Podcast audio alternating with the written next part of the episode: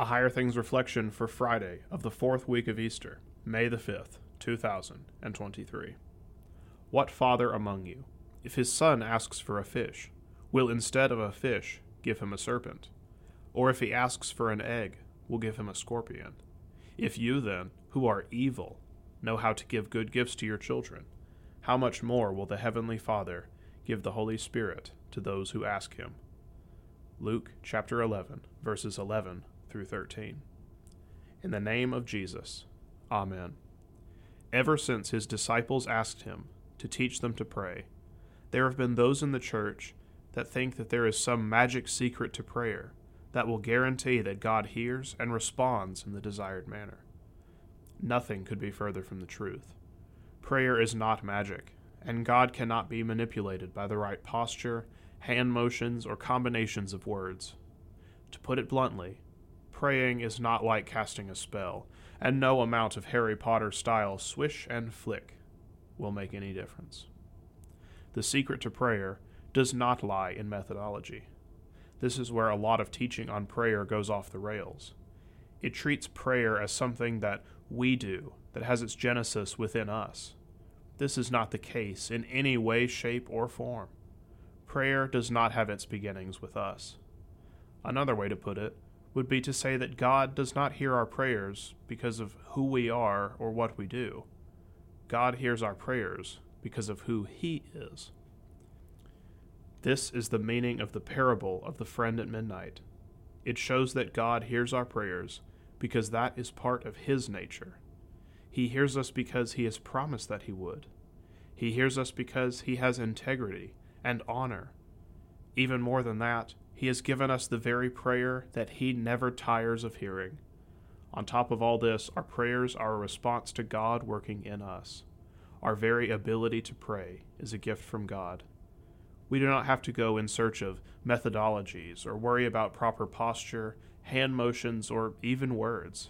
He has given us all that we need to pray to Him in full assurance that we will be heard. He hears us because He is our Father and he has made us his children through Jesus Christ. In the name of Jesus, Amen. Amen. That is, so shall it be. Make strong our faith in you that we may doubt not, but with trust believe, that what we ask we shall receive. Thus, in your name and at your word, we say, Amen. O hear us, Lord. LSB 766, verse 9. I thank you, my heavenly Father through Jesus Christ, your dear Son, that you have kept me this night from all harm and danger, and I pray that you would keep me this day also from sin and every evil, that all my doings in life may please you. For into your hands I commend myself, my body and soul, and all things.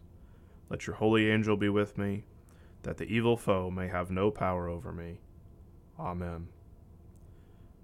Our Father, who art in heaven, Hallowed be thy name.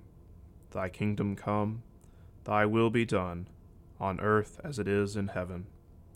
Give us this day our daily bread, and forgive us our trespasses, as we forgive those who trespass against us. And lead us not into temptation, but deliver us from evil. For thine is the kingdom, and the power, and the glory, for ever and ever. Amen.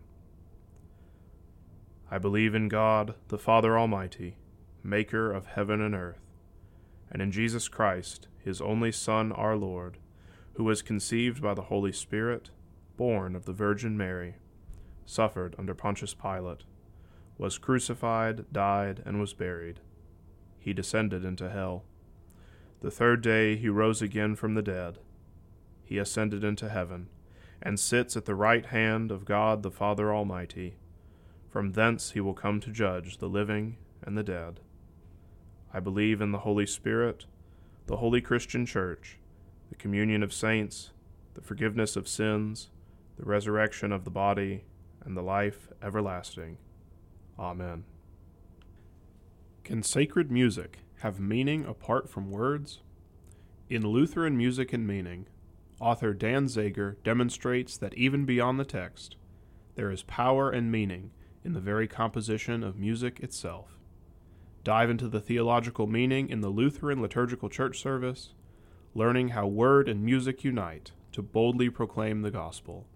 Lutheran Music and Meaning by Dan Zager, now available from Concordia Publishing House.